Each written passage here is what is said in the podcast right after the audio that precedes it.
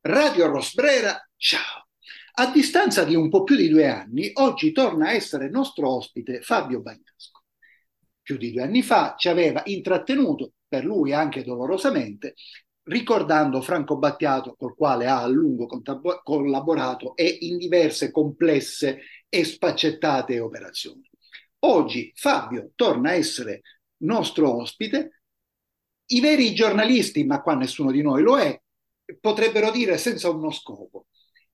In realtà faremo una conversazione sull'impermanenza, qualunque cosa sia l'impermanenza. E questo vale anche per la presentazione, perché Fabio, come ti presento? Tu sei un regista, un giornalista, un saggista, un teosofo, sei impermanente. Ecco, credo che l'unico vero obiettivo dovrebbe essere quello di essere impermanenti. Quindi in realtà ricordo in questo momento una frase di Willis Jäger, è un monaco benedettino ma consacrato pure alla tradizione zen, il quale in un suo libro sosteneva eh, prima di essere qualcuno bisogna essere nessuno. Allora, l'ambizione principale almeno per quanto mi riguarda, è quella di non essere nessuno, per poter essere. Questa è l'unica regola che in questo momento cerco di perseguire. Il resto, l'essere, l'appartenere all'una piuttosto che all'altra categoria è un fatto assolutamente così casuale che, che può avvenire così come non può avvenire, insomma. Però l'obiettivo principale è essere appunto consapevoli dell'impermanenza, sforzarsi di esserlo, vivere in questa impermanenza e cercare di appunto di seguire questa, questa indicazione data dal, da Jäger, il quale dice appunto che per essere qualcuno prima bisogna essere nessuno. Come si fa a essere nessuno? Andiamo, continuiamo così sul filo della sua realtà.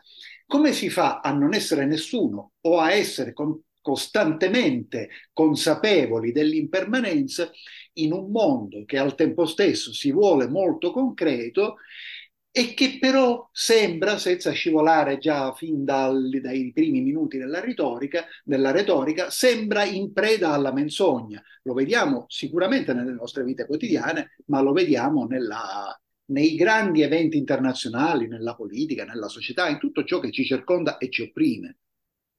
Credo che sia un problema di punto di osservazione, nel senso che se si comincia a, a avviare un processo di disidentifica, di identificazione, cioè se la non identificazione, quella che secondo me eh, è la panacea, costituisce proprio il, il, farmaco per poter in qualche modo arrivare alla, a, come dire, a, ad essere eh, non identificati, quindi a essere consapevoli dell'impermanenza.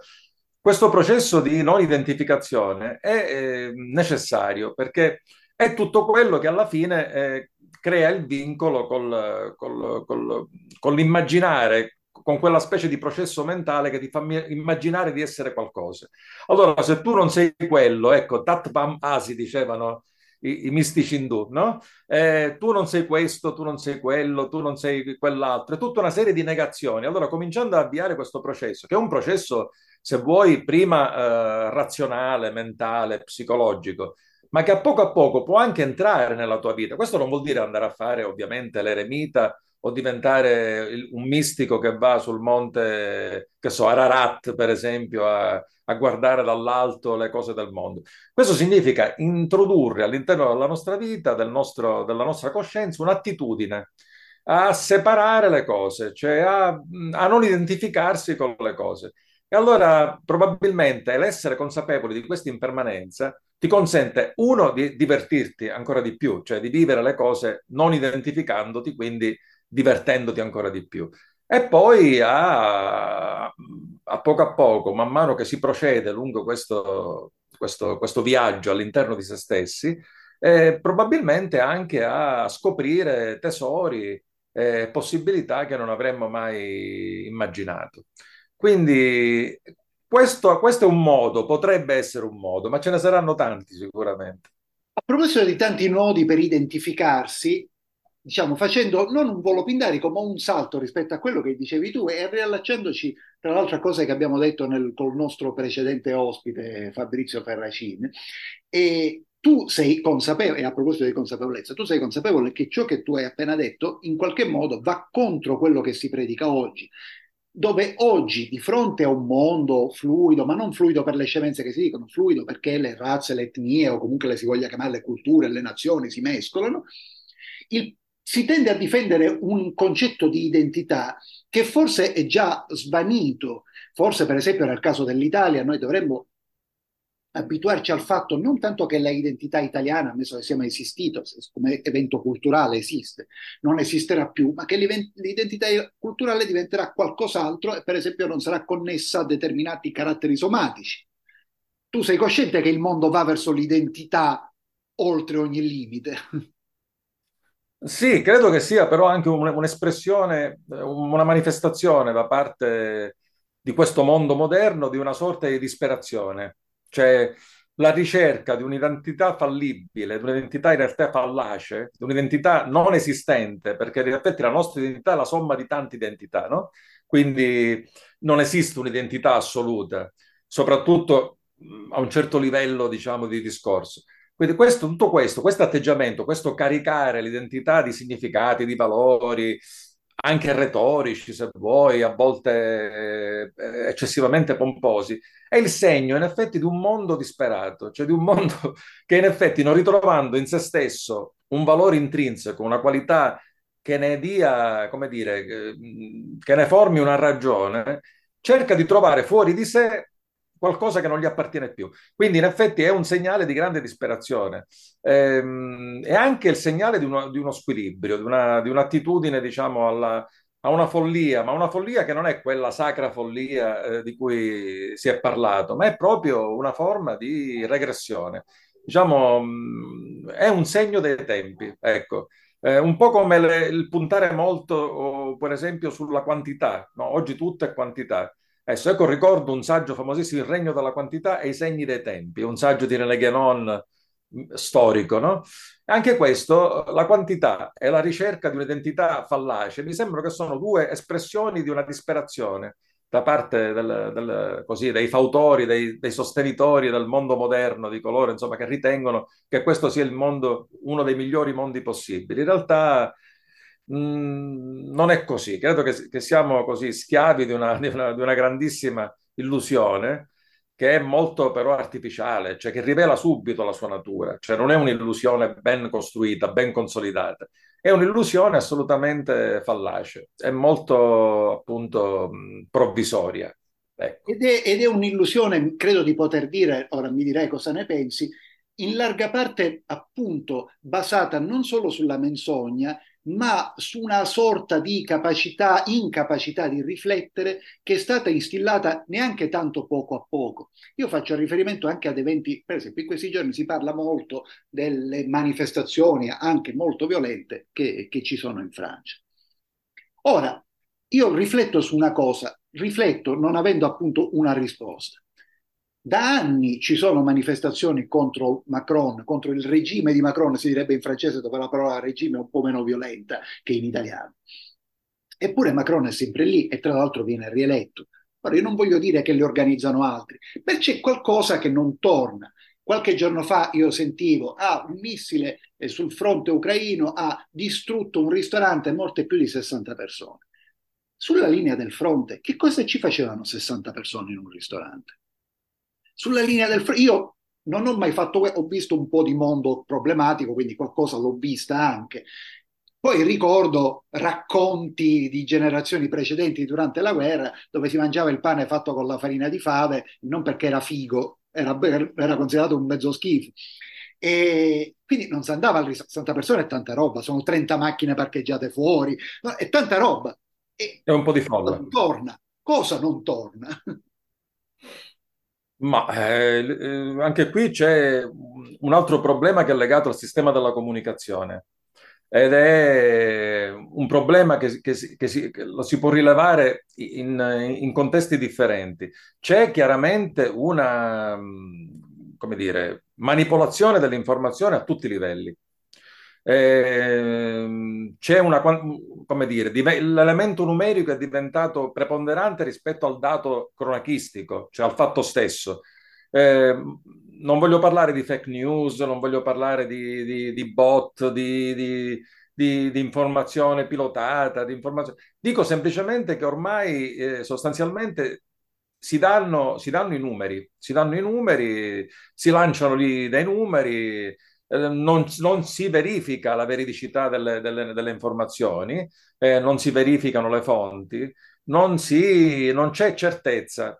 E si stilla anche nel lettore o comunque nell'osservatore anche l'incertezza, il dubbio che tutto quello che viene raccontato in effetti non sia reale, sia frutto, sia una sorta di fabula eh, così eh, inventata e costruita ad hoc, oppure funzionale a una logica ben precisa, per cui io ti costruisco un'informazione perché gli effetti di questa costruzione devono essere X piuttosto che Y, devo produrre un determinato, un certo tipo di reazione. E allora uso, oh, i numeri saranno questi, i dati saranno questi, eh, la dinamica dei fatti sarà questa, ma tra ciò che è, diciamo, avvenuto e tra ciò che viene raccontato, ecco, anche qui c'è l'eterno dilemma, diciamo, ecco, eh, spesso veramente c'è una, un abisso. Per cui il problema è il sistema della comunicazione e chi opera all'interno del sistema della comunicazione. Quindi non ci si può, non, ci, non si può dare una risposta a questo quesito, perché di fatto non abbiamo, dovremmo essere stati lì, ecco, dovremmo essere stati lì da osservatori diretti a, a verificare la, la, la, dinamica dei fatti, ma i fatti che vengono raccontati, riportati, moltiplicati, oggi, eh, come dire, eh, distribuiti all'interno di questa mega rete mondiale dell'informazione digitale, internetiana, eccetera, eh, a quel punto la, la, notizia non esiste più, cioè esistono frammenti che vengono volta per volta riproposti, arricchiti, alimentati, rimpolpati eh, ad usum delfini prevalentemente. Quindi questa, io non ho più fiducia nell'informazione, ti devo dire. Non, uh, in questo, ecco, sorta, sto diventando una sorta di, di, di San Tommaso digitale, cioè cerco di, di ecco, di attingere a più fonti e poi mi, mi, mi ricavo un'idea, mi faccio un'idea eh, che grosso modo potrebbe essere quella, quella più vicina alla realtà dei fatti, ma non sono nemmeno sicuro di questo. Taluni, tra l'altro, sostengono che questo sia peggiorato dopo i tre anni di delirio sanitario che hanno preceduto questa nostra conversazione. E, però non lo so, forse dopo questi tre anni si è inserita in molti di noi una sorta di passività, però questo mondo di statistica e totalitarismo, citando Sciascia, al quale tra poco andremo pure per la tua attività di regista, e questo mondo di statistica e totalitarismo di numeri, di cifre buttate così c'era anche prima. Prima erano i numeri dello spread, ora sono i morti in guerra. Sì, questo sì, diciamo che la, la contabilità eh, appunto dei numeri, delle proiezioni, dei dati c'è sempre stata, ma è una storia che appartiene probabilmente anche a quella che è tutta la, la come dire, i grandi sistemi della comunicazione dei primi del Novecento. Quindi, e che appartiene anche a una certa forma di totalitarismo. Eh, totalitarismo della, della, comunicazione, dell'informazione e, e anche la, come dire, un certo massimalismo per cui non è non, nil subsole novi, diciamo, ecco, non c'è nessuna novità, l'attitudine è quella, sono cambiati naturalmente gli strumenti, sono cambiati i modi, sono cambiati i sistemi, è cambiato anche probabilmente il modo di fruire l'informazione. Credo che ci sia in atto una sorta di bombardamento, in realtà non si vuole far fruire, non c'è un fruitore, in realtà si vuole bombardare, cioè si vuole sì. oggi si usano termini come asfaltare, per esempio, no? Cioè, ecco, X ha asfaltato Y durante la, la, la, il dibattito. Cioè, quindi c'è un'aggressività, una violenza uh, da parte dei, dei media, eh, a volte anche incomprensibile, perché io potrei, ecco, ex limite comprendere, diciamo, una, una, una, tra virgolette, violenza che abbia una sua finalità, ecco, uno scopo più o meno... Uh, accettabile. Poi invece è una sorta di violenza fine a se stessa, cioè la violenza per la violenza, ma spesso usata inconsapevolmente, nel senso che ormai chiunque va lì eh, e usa termini, eh, mette in atto, diciamo, si, eh, modi di, di comunicare, di diffondere, diciamo, una notizia, un'informazione, senza spesso averne nemmeno la consapevolezza. Quindi è un virus anche questo, se ci pensi. Ora, per riflettere su alcuni dei temi che abbiamo in qualche modo toccato, e a cominciare dall'impermanenza, ma per riflettere anche sul tempo, sul sogno, eccetera, negli ultimi anni, dopo la nostra conversazione più o meno, eh, tu hai cominciato a usare un mezzo in realtà molto frequente che il cortometraggio, nel senso che, che, che la gente non lo sappia, si producono molti cortometraggi eh, ogni anno, non solo in Italia ma nel mondo, però di tutto questo si parla molto poco. Come mai eh, hai scelto il cortometraggio e come porti avanti le tue ricerche attraverso il cortometraggio? Devo dire che c'era anche, c'erano dei precedenti, nel senso che mi ero occupato nella mia vita di produzione eh, cinematografica, certo. avevo già prodotto in realtà dei docufilm, eh, avevo fatto, insomma, svolto diverse attività in quest'ambito, dall'ispettore di produzione al, al produttore esecutivo. Quindi comunque, e poi soprattutto come tanti di noi, ero, sono, rimango, continuo a essere uno spettatore è, ehm, è un fruitore avido anche di cinema, di qualunque cinema. Naturalmente poi all'interno di questo di questa, di, questa, di questa, grande fame, tu selezioni i cibi preferiti, e, insomma, questo è, è, è, nelle cose. Poi così, più o meno casualmente, da un paio d'anni a questa parte, ho iniziato questa, questa ricerca attraverso questo mezzo che sento molto congeniale, perché di fatto il mezzo cinematografico cioè una, l'arte più giovane probabilmente, no? quella del cinema, eh, sintetizza e mette insieme altre espressioni artistiche. Quindi ti permette in qualche modo di usare eh, diversi eh, moduli espressivi, diversi strumenti di espressione, tutti all'in- condensati all'interno di un grande strumento, con un grande contenitore che è proprio la macchina cinema.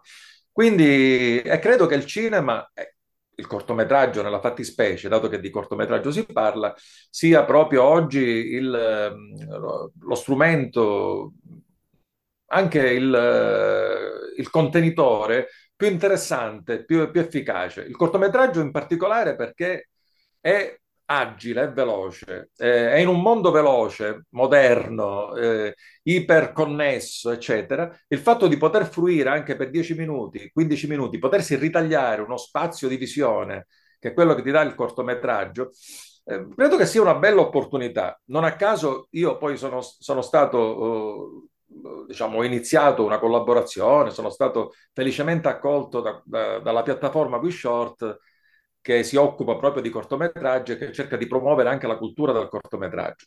Quindi credo che il cortometraggio sia oggi non soltanto una palestra per, per, aspiranti registi o per registi che poi vogliono diventare, diciamo, autori di lungometraggi e di opere cinematografiche, come dire, più convenzionali, più classiche, ma che sia anche soprattutto una palestra espressiva di grande, di grande importanza, perché tu in, un, in, una misura molto breve, in una misura mo- di, di, tempo molto breve, devi esercitare la tua capacità di sintesi, di raccontare una storia, di mettere dentro questa storia dei personaggi, quindi di creare le condizioni perché questi personaggi possano in qualche modo essere, si possano fidelizzare, possono essere fidelizzati dallo spettatore.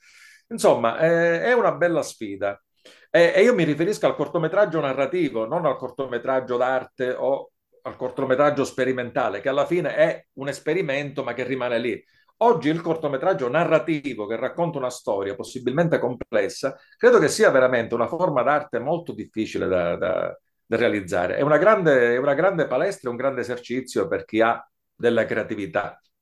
Sì, per me per esempio è sempre stato molto difficile ed è ancora molto difficile immaginare di scrivere cortometraggi perché forse una misura di, di o una misura più ampia, più ampia nel senso proprio pratico della, de, dell'espressione.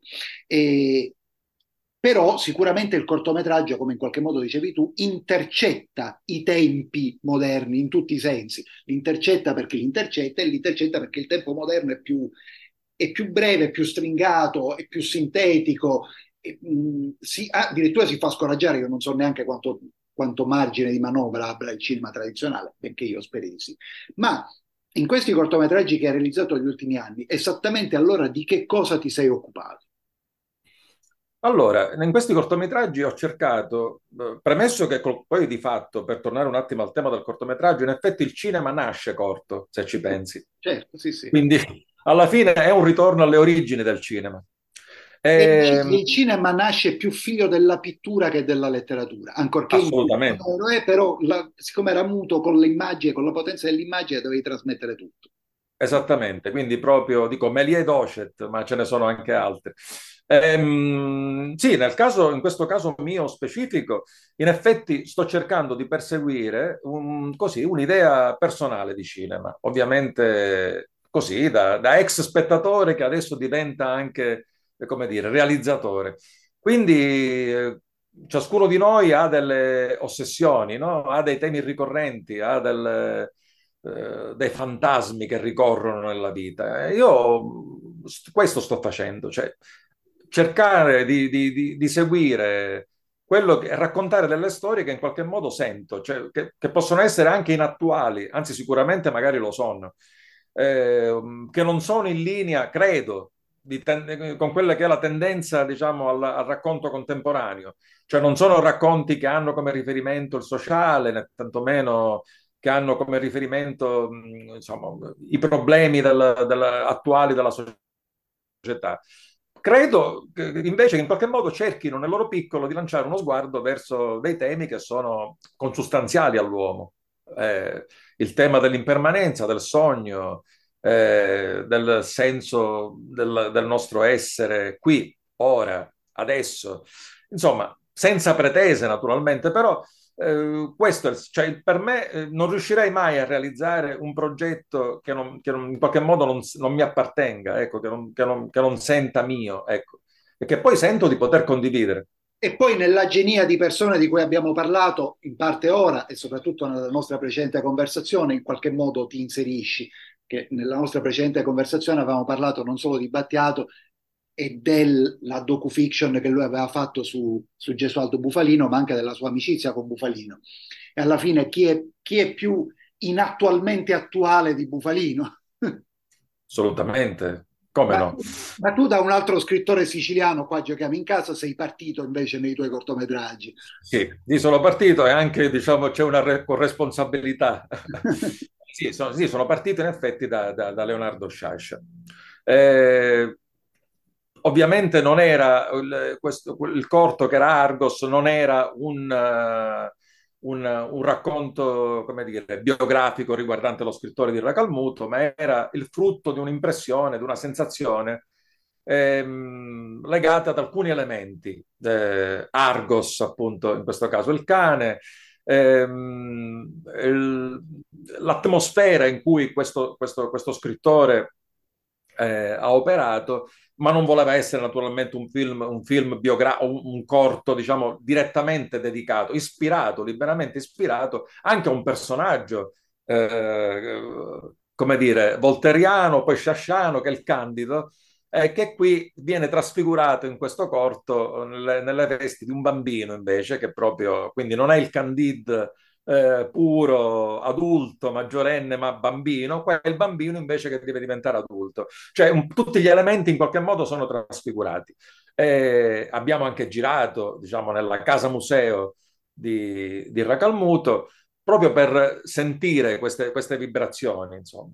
E devo dire che il, quindi siamo partiti da una suggestione, possiamo dire, ecco, sciasciana, che non so se, se lo stesso Sciascia avrebbe approvato, però comunque sicuramente diciamo, noi abbiamo, eh, poi alla fine ho deviato verso un versante più fantastico, eh, più ehm, onirico, che era appunto sempre questo, parte, sono questi gli elementi che in qualche modo mi, mi, mi eh, attraevano il mio sguardo, quindi sono andato in quella direzione lì. E, mh, e il risultato, devo dirti, poi in termini anche di, di esiti del, del cortometraggio, sia nei festival internazionali, sia in termini di visualizzazioni, eh, sono stati veramente lusinghieri, al di là di ogni aspettativa. Quindi evidentemente comunque c'è un pubblico più o meno grande, più o meno, eh, che comunque vuole eh, diciamo, immergersi all'interno di queste visioni, vuole vuole sentire, è disponibile a questo tipo di proposte. E quindi va bene, insomma. Ecco. Infatti avete girato, ho visto che avete girato parecchio per festival con questo primo cortometraggio e che stai iniziando a girare anche con il secondo, che affronta il tema del tempo che è infinito, lo dice lo stesso. Sì, il secondo in effetti, man mano che lo, che lo, scrivevamo, sentivamo che in qualche modo aspirava a diventare un lungometraggio, perché abbiamo toccato quasi le 45 pagine di sceneggiatura, che è una cosa improponibile per un cortometraggio. Tu sai meglio di me che solitamente la misura è molto, la panchina è molto più corta. Eh, però eh, è avvenuto un miracolo, non so quanto questo sia dovuto alla, alla mia, alla nostra eh, perizia, piuttosto che al famoso, eh, come dire, eh, coup de chance, no? Ehm, eh, tutto si è ricomposto miracolosamente. Quindi questo piccolo film, in effetti, riesce a raccontare del, del tema dell'impermanenza, del sogno, del, dello scambio di identità, eh, tutto all'interno di una misura che poi sono 26 minuti e 45 secondi, più un'altra versione ancora più ridotta che andrà in giro per, per, i festival, però lo fa in un modo, eh, devo dire, abbastanza compiuto, cioè nel senso che non avremmo mai eh, immaginato, insomma, che è anche misurato. Eh, poi naturalmente sarà chi lo vedrà, il pubblico nei festival, darà, avrà modo di, di, di, così, dare, di dare un giudizio, di valutare però dalle primissime, cioè abbiamo fatto una, soltanto una proiezione, un'anteprima di fatto, eh, da quelle che sono le proiezioni, diciamo, private eh, più tecniche, in effetti il, il feedback eh, è sempre quello, cioè eh, qualcuno dice, ah, ho la sensazione di aver visto un lungometraggio, ecco, questo è più di una persona l'ha detto. E, ehm, e, questo per me, per noi, sicuramente è un buon, un buon, punto di partenza. Senti, quando parli della scrittura e usi il plurale, lo fai perché tu lavori in quelle che si dice una coppia creativa. sì, una coppia creativa che eh, con, in realtà tre persone siamo, cioè io, Francesca Scaglione e Filippa Gracioppo, che, che cura la parte della sceneggiatura insieme a noi. Quindi, diciamo, poi ci sono anche altri, altri, altri diciamo, diciamo collaboratori, ma sono dei professionisti che, con cui si è creato diciamo, bella, un bel rapporto pro, lavorativo, eh, da Alessandra Martinez a, a, insomma, ad altri che più o meno insomma, sono abbastanza vicini al nostro, al nostro mondo. Quindi sì, in effetti sì, credo che il lavoro del cinema sia un lavoro creativo e di gruppo e di team, cioè l'idea parte da una testa o da due teste, ma poi deve essere in qualche modo arricchita e cammina, diciamo, eh, lungo i binari di un, di un, di un così, di un, fa un viaggio. Eh, il cinema è un lavoro collettivo, fuori di dubbio, cioè nessuno eh, lo può negare, insomma, non si può fare del invece, cinema. Invece mi dicevi che per il tuo prossimo progetto riprenderai, ammesso che tu non l'abbia già utilizzata per i due precedenti, la lezione di Franco Battiato o alcune lezioni di Franco Battiato. Nello specifico, eh, tu ti riferisci a, a quale... A al, quale, al, quale... al prossimo cortometraggio. Ah, il prossimo, diciamo, eh, in realtà ci sono due progetti che sono in questo momento in, eh, in itinere. Uno è una serie eh, che potrebbe diventare in realtà una, short, una web short serie che si chiama, il titolo originario era Interno Sera, poi è diventata Tanor, poi non sappiamo se ritornerà a essere Interno Sera perché il titolo, devo dire, lo trovo molto, lo, lo trovo molto affascinante. E questa è una serie che mh, qui un thriller, se vogliamo lavorare con, così, con, i, con, con, i, generi, con le convenzioni, è, è un thriller psicologico all'interno però di un, di una, di un racconto che, che, mette insieme eh, le company tecnologiche eh, il mito del Beati Paoli in una chiave moderna, quasi brandizzato, cioè c'è un gruppo criminale che utilizza praticamente questo marchio per compiere delle vendette, eh, ed è una storia veramente, devo dire, molto complessa, strutturata, ma anche qui c'è il tema del sogno comunque. C'è un... Uh, ci sono delle, delle, scene che sono così venute fuori, dalla, proprio da, che sono il frutto di sogni sogni fatti dal sottoscritto molti anni fa e che sono rimasti fissi nella memoria, Eh, per esempio, la scena iniziale è un sogno che, che io ho da bambino, eh, un sogno ricorrente che, che, facevo. Vedevo una sorta di messia in una piazza vuota, bianca, luminosa, eh, e lì succedevano delle cose, insomma.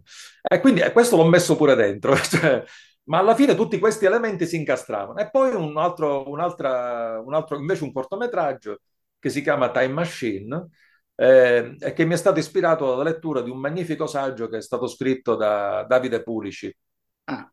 eh, saggista, cofondatore di Notturno, sulla figura di padre Ernetti, monaco benedettino, eh, fra l'altro uh, figura eminente della, della, musicologia italiana, lui fu docente fra l'altro di musica per polifonica, credo l'unico docente in Italia fra gli anni 50 e 60 di musica per polifonica in Italia, il quale secondo appunto uh, uh, alcune storie di cronaca, di vicende che poi avrebbe inventato insieme a un team, avrebbe così una sorta di macchinario eh, che permetteva di poter visualizzare il passato, il passato di ciascuno di noi.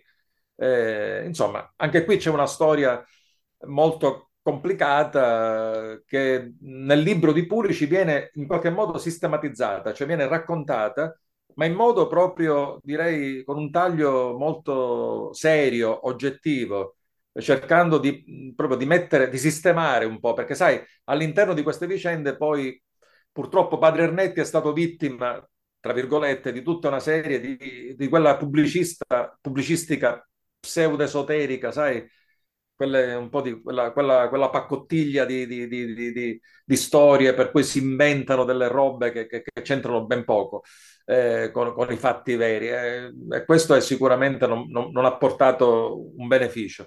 Invece nel suo libro Pulici racconta questa storia, non ha una tesi, diciamo, lui non, non dice, nessuno può dire questa macchina è esistita, non è esistita, perché non abbiamo le prove di fatto, lui lo dice sin dall'inizio.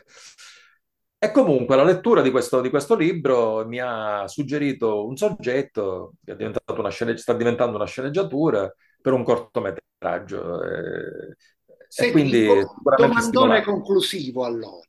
In permanenza, sì. time machine, adolescenziali o giovanili visioni di un messia. Dove sarà il mondo o come sarà il mondo fra dieci anni? La domanda è interessante.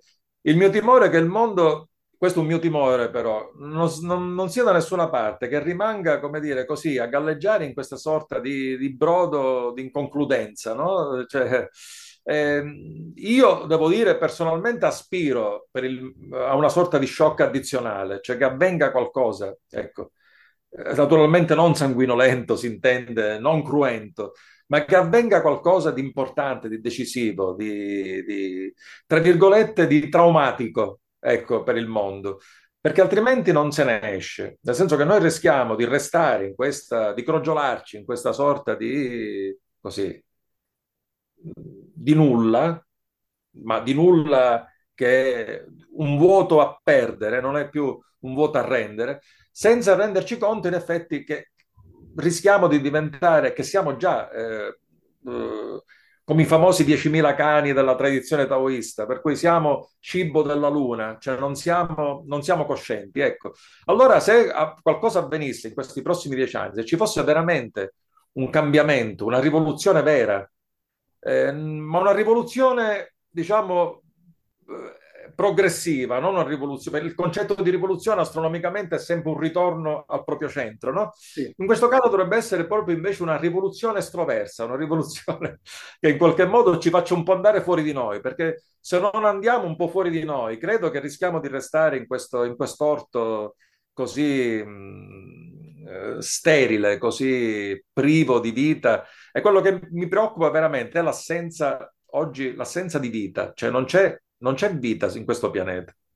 Sì, infatti mm, non vorrei dire, ma non molto annuncia quello che tu auspichi e che io auspicherei, e altre sì. Vabbè, però vedremo. Magari la storia... Va bene, grazie a Fabio Bagnasco per essere stato con noi in questa sfaccettatissima e ricca conversazione. grazie a te Fabrizio, è sempre stimolante e bello. Radio Rosprera, ciao.